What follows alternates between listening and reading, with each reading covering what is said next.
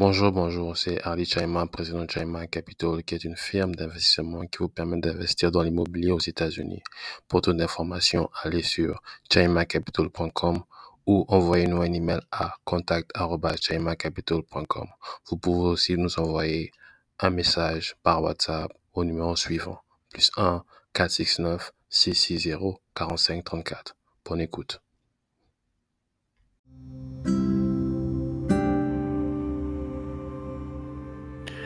Aujourd'hui, j'aimerais parler d'un sujet, d'un sujet que peu de gens parlent, mais beaucoup de gens l'expérimentent. J'aimerais parler de l'African Dream. Beaucoup de gens parlent de l'American Dream, mais je dirais que, que c'est de l'African Dream. Qu'est-ce que j'entends par l'African Dream? La majorité d'entre nous écoutent la musique qui est motivante, qui amène de la motivation, qui parle de briser les chaînes de la pauvreté. Regardez un peu toutes ces musiques, qu'elles soient chrétiennes, profanes, si vous voulez. On parle de réussir, briser les chaînes de pauvreté, mettre notre famille à l'aise. Et c'est ce thème qui se qui se retrouve presque partout. C'est pourquoi beaucoup d'Africains s'inspirent des, des, Noirs américains des États-Unis. Et je précise, ils s'inspirent de ceux qui ont réussi. Ils s'inspirent de leur mode de vie. Ils s'inspirent de, de, de, leur opulence. Donc, quelque part dans notre euh, système, nous voulons vivre mieux. Et je le dis, et je le dis fermement parce que nous remarquons que nous sommes prêts à mourir. Nous sommes prêts à donner notre dernier espoir dans une cause qui est souvent peine perdue. Et, et, quand je parle de ça, je parle de l'immigration. Je vois beaucoup de nos jeunes frères prêts à traverser la mer en pirogue. Je dis bien la mer pirogue pour réaliser leur rêve. Et la volonté qu'il a de traverser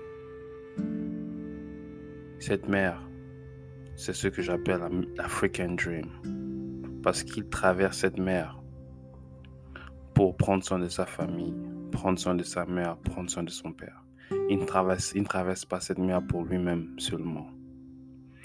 Et vous verrez que c'est le même c'est le même, on appelle ça. En anglais, ils appellent ça narrative.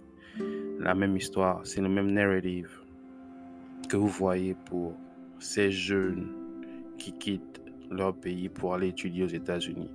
D'autres sont riches, c'est pas un problème, mais d'autres qui qui ont charbonné, comme, comme on dit, qui ont travaillé dur pour atteindre pour, atteindre cet objectif, venir à l'étranger, être meilleur, avoir un bon boulot et prendre, et prendre soin de la famille. C'est ce que j'appelle l'African Dream. L'African Dream existe pour de vrai. Et je pense que si toutes les conditions étaient réunies là où on vit, on ne ferait pas tout ça. Je parle de cet, de, cet African Dream parce que c'est la raison pour laquelle nous essayons de se faire de l'argent. Nous avons l'espoir, nous avons le courage, nous avons l'intégrité.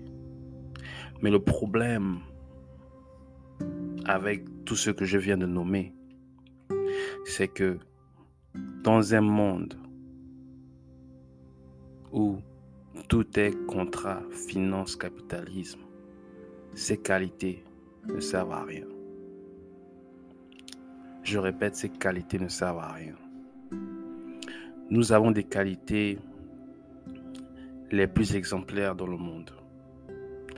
Mais nous sommes les gens qui possèdent le moins de richesses. Et on, et on ne se demande pas pourquoi. Le système économique a été créé pour que nous puissions être utilisés depuis l'arrivée de Christophe Colomb aux États-Unis jusqu'à maintenant. Je m'explique. Est-ce que vous savez que le capitalisme est né de l'esclavage? Et ça, on n'en parle pas. Lorsque l'on parle de l'esclavage, on parle toujours de, du sentiment. On parle des dégâts humanitaires. On parle de la douleur.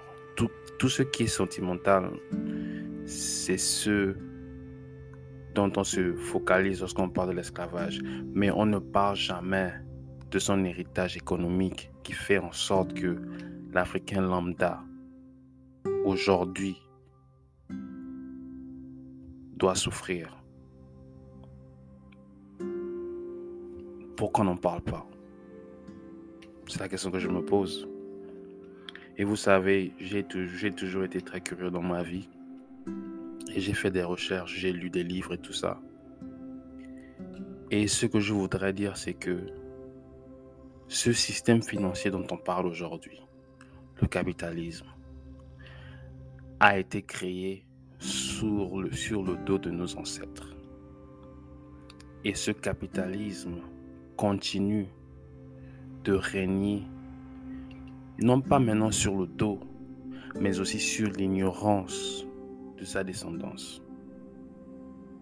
Parce que lorsqu'on parle de capitalisme, il faut savoir comment ça fonctionne. Quels sont leurs éléments? Quels sont leurs intérêts? Et quels sont leurs avantages Je le dis parce que je me rappelle quand j'avais 7 ans, je regardais le journal télévisé. On parle de capitalisme. Je me disais, mais le capitalisme, c'est quoi? Le capitalisme, ceci, le capitalisme, cela. Je me rappelle aussi de la dévaluation du franc CFA. Je me demande pourquoi je me rappelle de ça, mais je me rappelle de ça clairement. Et le stress que ça avait amené dans ma famille. Et tout ça, quand vous prenez un, un écart, vous comprenez que le système économique, si l'on on ne le comprend pas, on ne pourra jamais s'en sortir.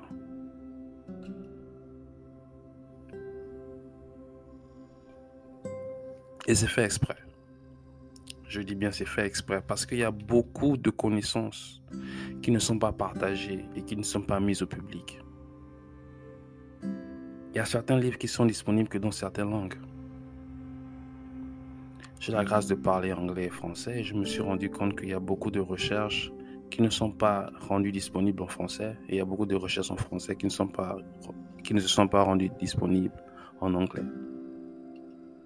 Mais maintenant, quelle est, la place, quelle est notre place dans tout ce charabia dont je parle? Il va falloir que l'on s'assoie,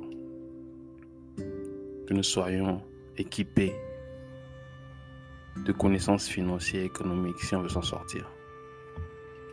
Personne ne viendra nous aider. Personne. Et les gens qui ont créé ce, système ne viendront pas euh, le changer comme ça. Ils, ne le feront pas. Ils n'ont pas l'intérêt à le faire. Je me rappelle, je regardais une émission sur euh, YouTube.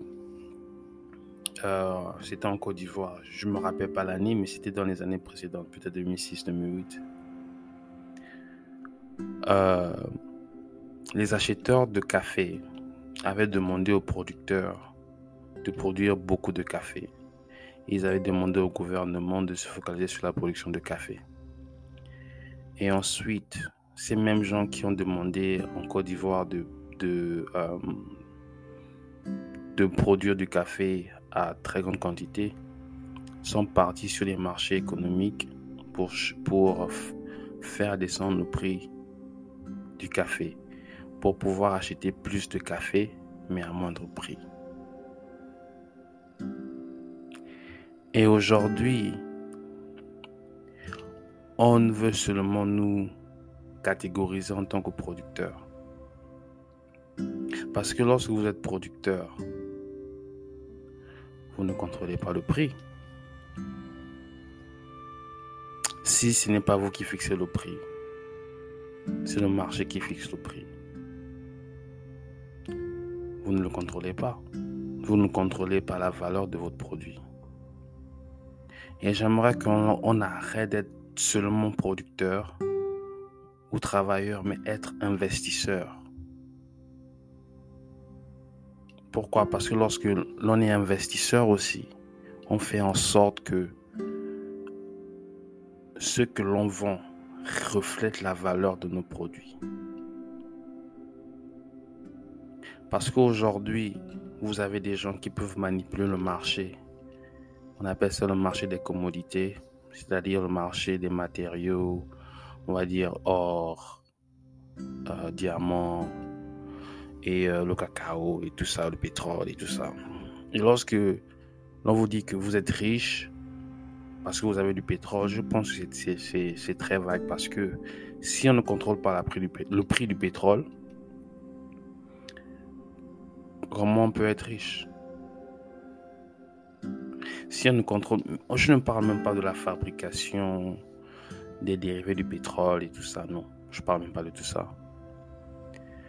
Mais on doit savoir quelles sont les forces qui dictent le prix de nos commodités. Si on ne s'y intéresse pas, on sera toujours utilisé, on sera toujours, comme on dit, bouffé. C'est l'ignorance aujourd'hui qui nous fait avancer, qui, nous fait reculer. L'ignorance financière, l'ignorance économique. Et j'aimerais le dire clairement.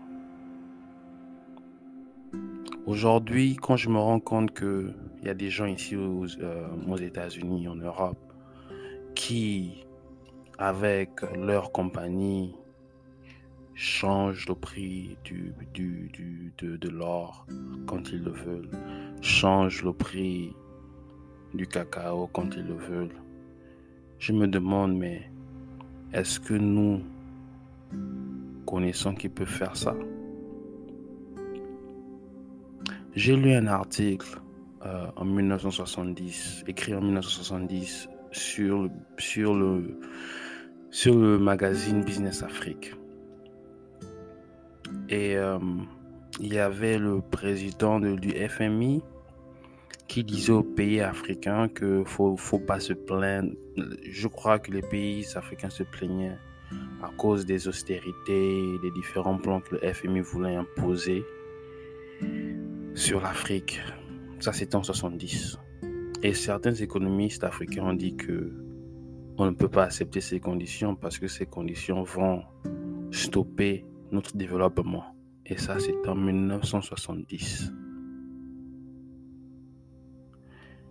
Il y a eu des gens intelligents qui, sont, qui ont été dans notre continent, mais n'ont pas été écoutés parce qu'ils pensaient que c'est celui de l'extérieur, c'est l'Européen qui connaît mieux que nous-mêmes sur place.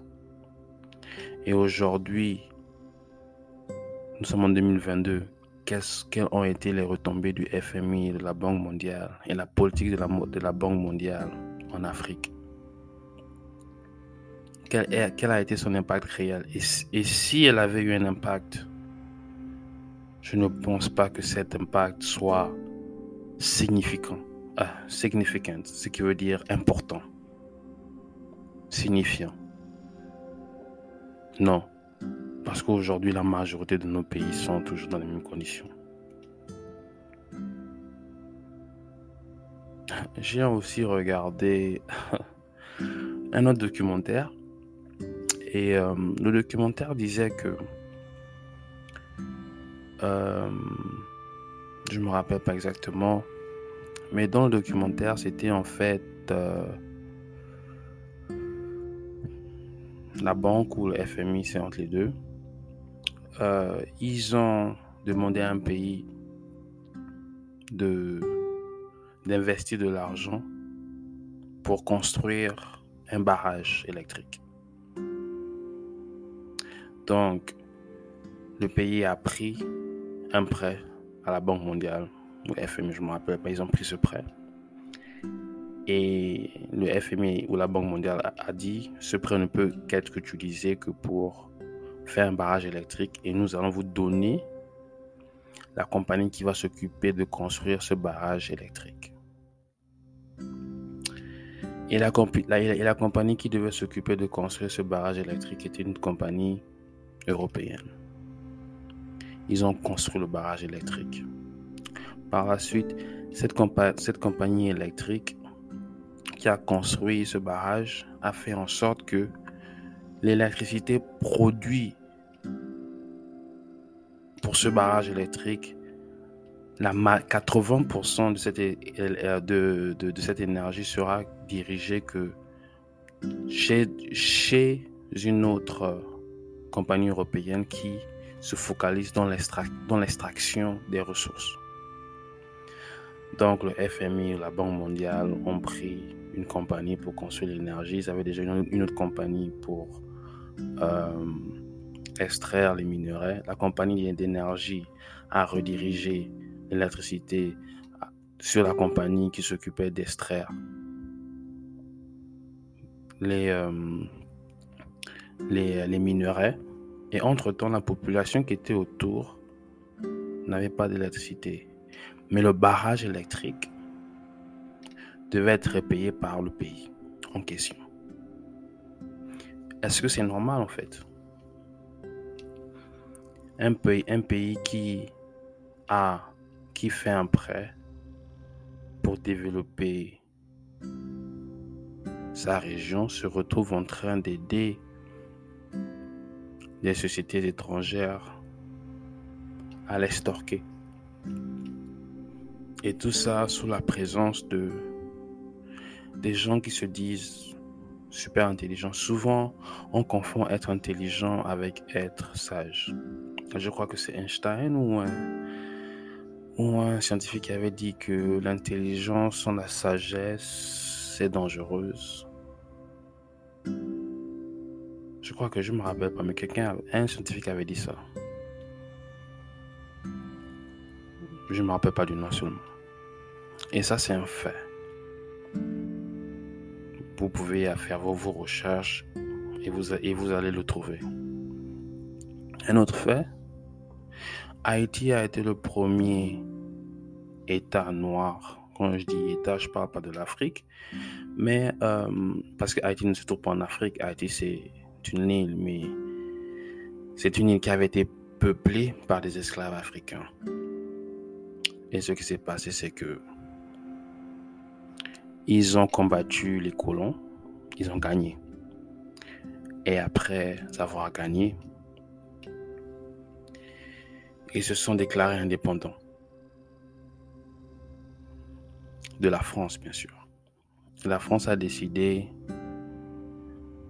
de leur faire payer leur indépendance à plusieurs milliards de dollars, à plusieurs millions de francs de l'époque, qu'ils ont toujours payé jusqu'à maintenant. Attendez, je fais la recherche sur euh, combien ils doivent encore.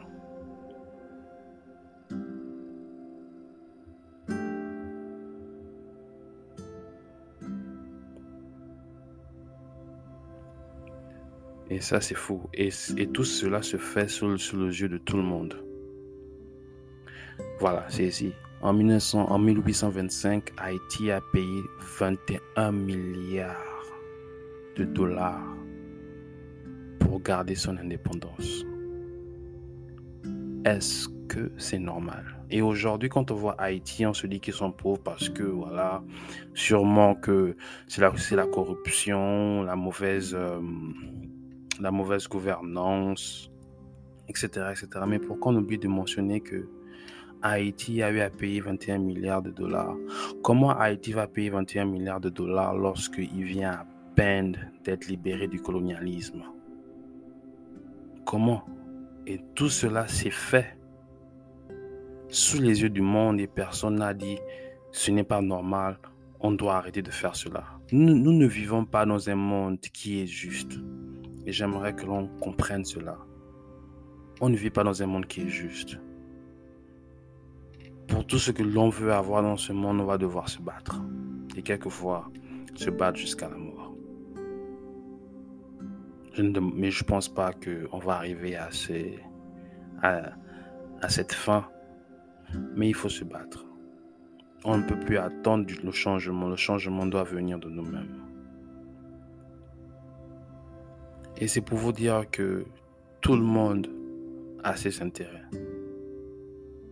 dans ce monde. Tout le monde a ses intérêts.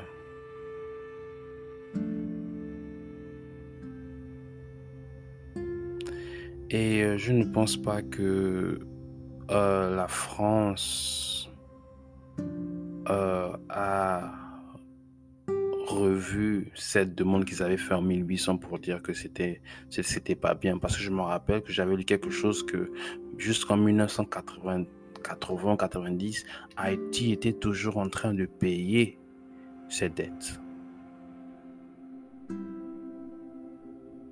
Non, c'était pas en 1980. Voilà, c'est ici. Il dit ici que la dette a fini d'être payée en 1947.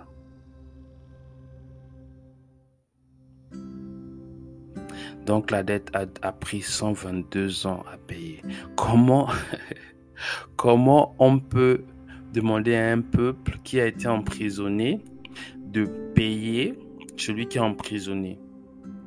C'est-à-dire qu'il y a le, l'esclavage, euh, l'esclave et l'esclavagiste. On dit à l'esclave, tu es, tu es libre. Maintenant que tu es libre, maintenant que tu es libre, tu dois payer l'esclavagiste une certaine somme pendant 100 ans.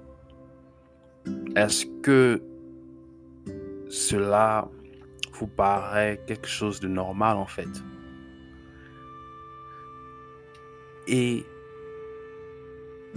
ils ont fini de payer ça en 1947 et comment ils ont fait pour payer ça en 1947 Ce sont les Haïtiens qui ont contribué au final paiement de cette dette. Et aujourd'hui, lorsque l'on voit Haïti et, sa pauvreté, sa corruption, on dit que oui, euh, c'est comme ça qu'ils sont. C'est pour vous dire que dans ce monde, on nous a mis dans une condition en fait. Une condition où on doit toujours se chercher, une condition où on souffre, une condition où il va falloir que l'on prenne conscience qu'on n'est pas là où on devrait être. Et qu'il va falloir se battre, et non plus se battre de manière physique, mais se battre avec des instruments financiers, économiques, se placer un peu partout dans le monde et être ensemble. Aujourd'hui, si l'Afrique et ses Africains et la descendance de ces Africains qui ont été esclaves veulent retourner en Europe pour vivre la, belle vie, cela montre que on a été psychologiquement atteint. Je veux dire par là qu'il y a de cela 400 ans, les Européens sont venus ici, en Afrique, prendre des esclaves, les amenant en France de force. C'était de force. Et 400 ans après, nous, et les descendants, nous voulons retourner là-bas. Non plus de force, mais de gré. Parce que nous pensons que là-bas, c'est le paradis. Est-ce que vous pensez que l'enfer que ces endroits ont été pour nos ancêtres vont un jour se transformer en paradis pour nous?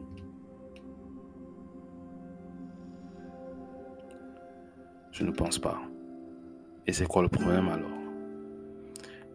C'est quoi la solution plutôt? Et c'est une, c'est, une question qui ne peut pas être répondue, qui peut pas être, euh, oui, qui ne peut pas être résout, avec une seule personne, avec une seule génération, avec deux générations, avec trois générations. C'est sur le long terme. C'est sur le long terme.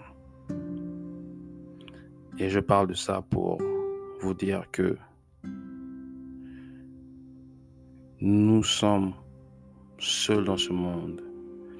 Et lorsque nous, nous avons des interactions avec d'autres, il faut savoir quels sont leurs intérêts et quels sont nos intérêts. Parce que si nous ne comprenons pas ce jeu de force dans l'économie, la politique, les relations, nous allons toujours être parmi les derniers. Parce qu'il faut comprendre comment le monde fonctionne. Et le monde ne fonctionne pas avec des idéaux. Le monde ne fonctionne pas avec des rêves. Le monde fonctionne avec une logique, une monnaie et une stratégie. Merci de m'avoir écouté. See you soon.